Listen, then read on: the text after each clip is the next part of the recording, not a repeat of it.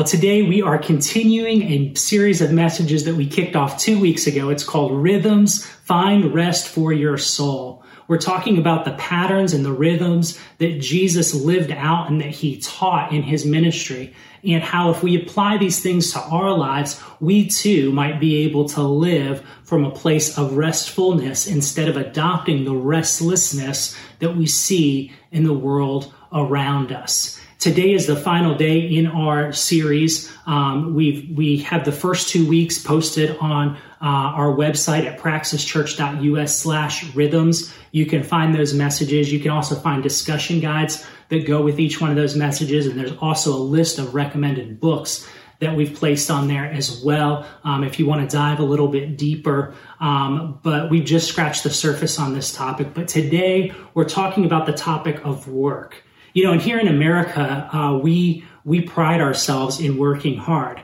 right? I was reading a study recently that said that on average, we in America work 137 more hours a year than people in Japan.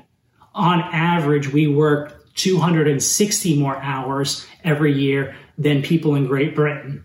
And on average, we work a staggering 499 more hours every single year than the average worker in France, right? So we pride ourselves on working hard, right? As Americans, that's a, a point of pride for us. And you know what? Working hard is an incredible value. It's a great value. Work is important. Uh, work is work is is is is is really important, right? And the value of working hard, we should. Uh, but work can become an idol right? Productivity can become an idol if we're not careful. It can be the thing that dominates our life. Um, in fact, during this season that we're currently in, this this season where we're staying at home, um, that pressure can get even ramped up even higher.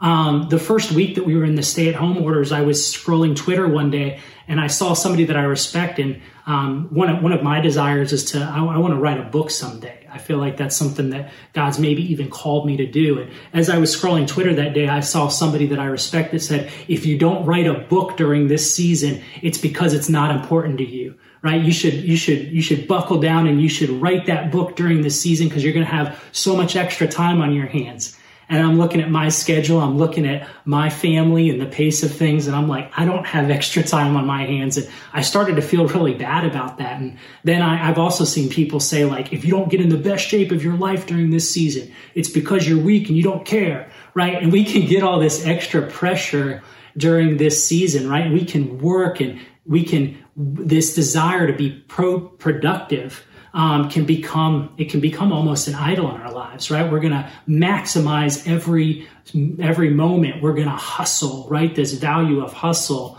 um, is a cultural value that we see and there's some good things in it right? We should work hard but it should not be the only thing. It should not be the thing that defines us. The reality is is that our work the work that we do um, as good as that work is, as important as that work is, that work can create some real stress in our lives. I believe that it can it creates stress in our lives for for two main reasons. And the the first is it's not necessarily a bad thing, right? The first reason that work can create stress in our lives is because it's our work that provides the resources that we need. It's the provision for us and for those who depend on us right? Maybe our kids or, or a, an elderly parent or whoever's depending on us, right? It's, it's how we, it's how we provide for ourselves and those who depend on us. And you know what? That's a, that's a good thing, right? We need to take care of those things, but that can be a heavy burden. That can be a heavy weight and that can create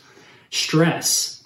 I want to remind us uh, that, that work, though, is super important. And, and the Apostle Paul, he was writing to a church in the city of Ephesus. And he reminded that church, he said to them, he said to them these words, and I think they're so true. He says, For we are his workmanship, talking about God. We are God's workmanship, created in Christ Jesus for good works, which he prepared beforehand so that we could walk in them.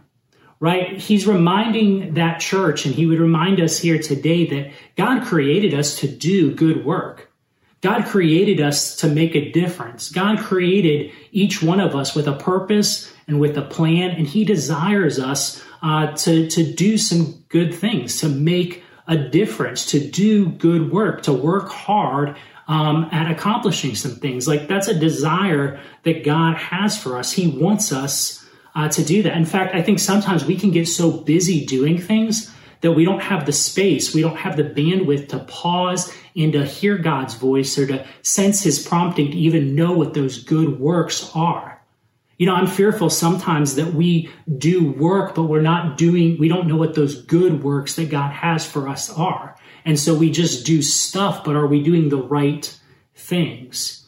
God desires for us to do good work. Work is really important. In fact, when God is giving the children of Israel the Ten Commandments, we read about it in the book of Exodus, which records uh, the, them receiving the, the, the, Ten Commandments as they're leaving slavery um, in, in, in Egypt. And God gives them these Ten Commandments. And as He's explaining the commandment regarding the Sabbath, regarding rest, He reminds the people, He says, You have six days each week for ordinary work but on the seventh day, you must stop working, even during seasons of plowing and harvest. And God's reminding the, the children of Israel there, He's reminding you have six days to work. You should work hard, right? Laziness is not godliness, right? We have six days and we should use those days. We should work hard. We should provide for ourselves, for those around us. We should work hard so that we have a little bit extra to be generous with, right? We should work hard. We should do those things, right? We should work to provide ourselves, but but even though we work to provide for ourselves, rest is incredible because rest reminds us that even though we work to provide for ourselves, that it's ultimately God who provides for us. Right? Jesus is talking about this one time with his disciples, and he sees a, a, a flock of birds and he uses them as an illustration. He says to, to his disciples, and Matthew records it in chapter 6, verse 26, Jesus tells the disciples, He says, Look at the birds of the air.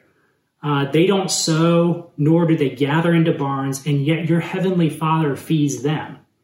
Are you, he asks them this question, he says, Are you not worth much more than they? And he's making the point to the disciples. He says, You know what, those birds, they don't work hard, but they're taken care of. Right? And he reminds, he's reminding the disciples, you know what, working hard is important, but ultimately, at the end of the day, it's God who provides for you. It's God who takes care of you. In the Old Testament, in the book of Deuteronomy, the writer there uh, says something that is so incredibly true. He says, But remember the Lord your God, for it is He who gives you the ability to produce wealth. Right? So we work hard. Uh, we use what we have to produce wealth, but but the writer there is reminding us of something that we need to be reminded of that the gifts and talents and abilities, the things that we use, our intellect, um, are all of the things that we've been given, where did those come from? Right? Even the breath and the health that we have, uh, where did that come from? Well, they're gifts from God, right? So even though we're working hard, we have to admit we work hard, but it was God who provided the materials. It was God who provided the raw materials. It was God who gave us the things um, that allow us to produce. It's God who gives us the ability to get that wealth right? And and we we have to admit that you know what God can open doors that we can't open even with all of our effort. In fact, a lot of us we have that's true of our story, right? We look back at our story and you know what I I got into that school that I never should have got into or I landed that job that I wasn't qualified, but for some reason they gave me a shot, right? I believe God opens doors for us that we could never open for ourselves. It's God who can give increase that we could never earn, right? And rest reminds us of those things. So we can get stressed because of the, the need to provide, but we can also get stressed by our work because, because we can find our identity in it, right? We can let our work de- define us. It can become not just something that we do, but it be, can become who we are. If we're not careful, we can base our self worth on what kind of job we have and how well we're doing it. In fact, you can see this play out at parties all the time, right? People find out what somebody's name is, and usually the next question is, What do you do? Right? And so often that question is being asked um, for the information, but also there's a there's an assessing um, of the other person. We're sizing other people up. You know, how important are they? Are they more important than me? Are they less important than me? And so often there's a sizing up that takes a place when that question is asked. If you want to have a lot of fun um, at the next party that you're at where somebody asks that, tell them you're a pastor. It's so funny when I answer that question for people. Uh, they say, "Hey, what do you do?" Uh, the the response when I say, "Oh, I'm a pastor," uh, a lot of times they stop cursing. Uh, they they they look for the quickest out of the conversation. Right? Here's the thing, though: if we pour our heart and soul into our work, and we should, right? If we're doing good work, especially if we're doing something that we're called to do, that we've been equipped to do, we pour our heart and our soul into it, and that's a good thing. But it can be very hard for us to not find our identity there. And rest, rest, when we rest the way that God intends us to rest, it invites us to remember that our identity is ultimately in God. My identity isn't in what I do. My identity is in who, whose I am.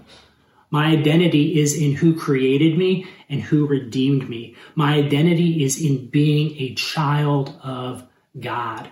You are a child of God. That's where we should find our identity. You know, I'm so proud of my two older daughters right now. Both of them are learning to ride their bikes and they're getting close to riding their bikes without training wheels. And it's so exciting to see them progress and to see how hard they're working and see when they fall down and they get up again. It's, it's really encouraging. It's really exciting. I feel so proud of them and I'm really looking forward to the day that they're able to ride without those training wheels. But here's the thing. As their father, if they never learn to ride their bike without their training wheels, you know what? I don't love them any less. I still love them the same. I, I, love them not because of what they do, but I love them because they are my children. They're my daughters. They're my princesses. I love them. I care for them. God feels the same way about you. He doesn't love you because of what you do and what you accomplish. He cares for you. He loves you because of who you are. He created you in His image, and His Son, Jesus, gave His life for you. God loves you because of who you are, not because of what you do. And so He invites you to rest in that reality right? So work can really stress us for those two reasons. So if we're going to embrace this rest that we need, how are we going to do it? Well, I think there's four steps. There's four things that we have to do if we're going to embrace the rest, the rhythm and the pattern of restfulness in our lives that God desires us to have. And the first thing that I think that we have to do is we have to stop, right? That maybe sounds obvious, but we're actually going to have to stop working if we're going to rest right? We can't rest and work at the same time. We're actually going to have to stop. We have to make some time daily, right? This is the end of the workday. I'm going to stop. There's always more to do. There's always another thing that could be done. There's always another email that could be sent. There's always another call to make. There's always, but I'm going to stop, right? And uh, and I would just encourage us, right? We want to do that daily. We want to do that weekly, but I would encourage you to start somewhere, right? Maybe it's part of a day. Um, maybe you can't do a whole day all day long, but remember, remember, this is not about fulfilling a law, it's about receiving a gift. So maybe you start somewhere and you start stopping. You set aside some time where I'm not going to work, I'm going to pause, I'm going to stop my work. There's always more to do. Uh, but we can we can put that barrier in place and say, you know what, I'm going to stop and I'm going to going to to pause my work at this moment. In fact, I notice, maybe you've noticed this too, that when I'm disciplined at stopping, that I tend to be more productive during the times that I am working, right? I tend to focus better. I tend to prioritize the right things. In fact, I was recently reading this story about um, this caravan um, in 19 or 1840. This this uh, caravan that was traveling from St. Louis to Oregon. Right, they were traveling the Oregon Trail. That was a fantastic video game when I was a kid on the old on the old Mac computers in the in the school library. Um, but they, they were traveling on the real Oregon Trail, and they were traveling in the fall, and they were wanting to make it there um, to, to to their destination in Oregon before the winter hit. And it was a group of Christians, and they had decided as they were leaving St. Louis that they were going to travel six days and that they were going to stop on the seventh. And as they continued and as the fall pressed on, they began to get worried that they might not make it before the winter hit, that they might get caught up in a snowstorm on the trail. And so there began to be this huge disagreement. And they began to debate about whether they should continue to travel only six days or if they should start traveling seven days so that they could make it before winter hit. And so it ended up causing a division, and they broke into two groups one group that traveled seven days, and one group that traveled only six days. And what was interesting is that at the end of the day, the group that arrived first was the group that traveled only six days. Their cattle were more rested, their people were more rested, and so they were able to bake more, they were able to tr- cover more ground each day because they were uh, resting on that one day. You know what? And it was a great reminder to me. It was a reminder of the reality that we can do more with a little bit in God's help than we ever could with all of the resources all on our own. And this is a theme that we see throughout Scripture. In fact, the first week we talked about um, when Jesus when Jesus invites us to yoke up alongside Him. You see, God's desire is for us to not work all on our own, but He invites us to work alongside Him, to allow Him uh, to put His yoke upon us. And His yoke is easy and His burden is light. And He walks alongside us and works alongside us in our life. So if we're going to, if we're going to adopt this rhythm, this pattern of restfulness, we're going to have to stop. The second thing that we're going to have to do is we're going to have to actually rest right? And maybe that seems obvious, but I want to ask you what what brings rest to you?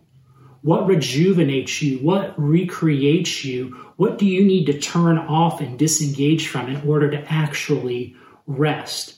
Remember, we're not trying to create a new kind of work.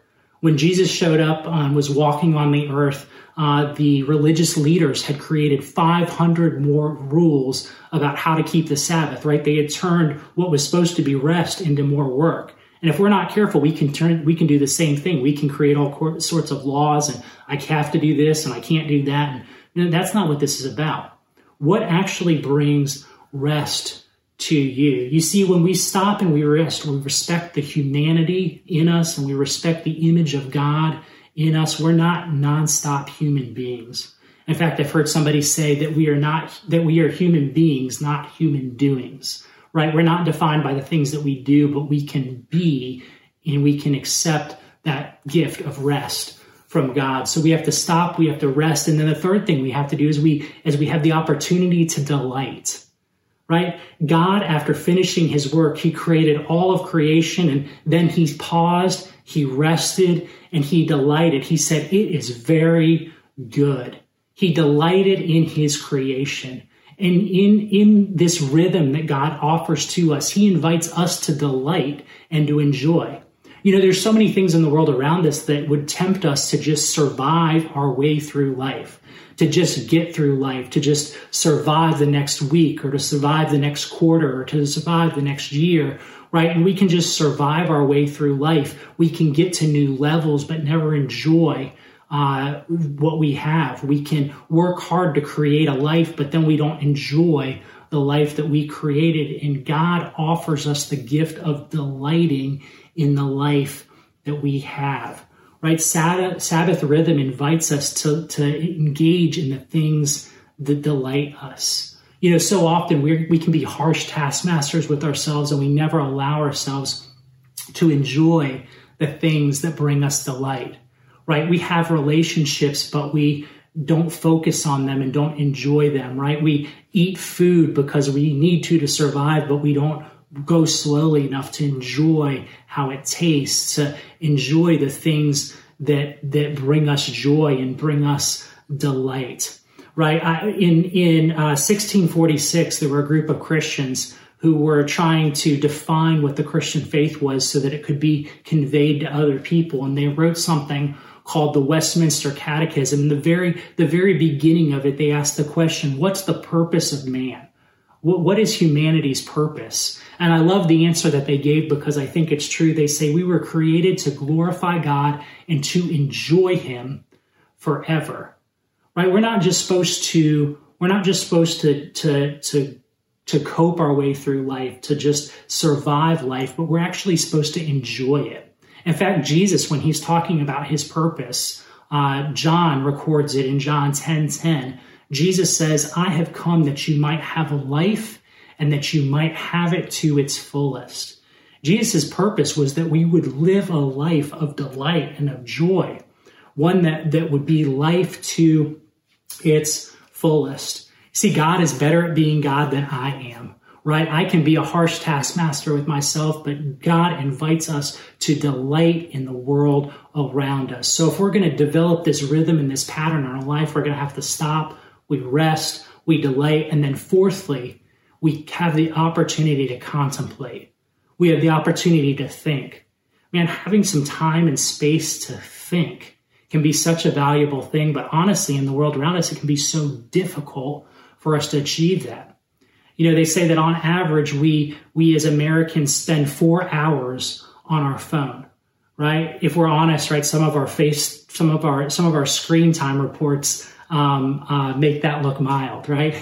Where we spend four hours on average, though, looking at our phones. We spend another four hours a day on average watching TV, right? We spend eight hours between our phones and our TVs. We spend eight hours looking at the screens on top of whatever else we're doing in the day, right? It can be hard for us to find the, the time and the space to just pause and to think, to contemplate.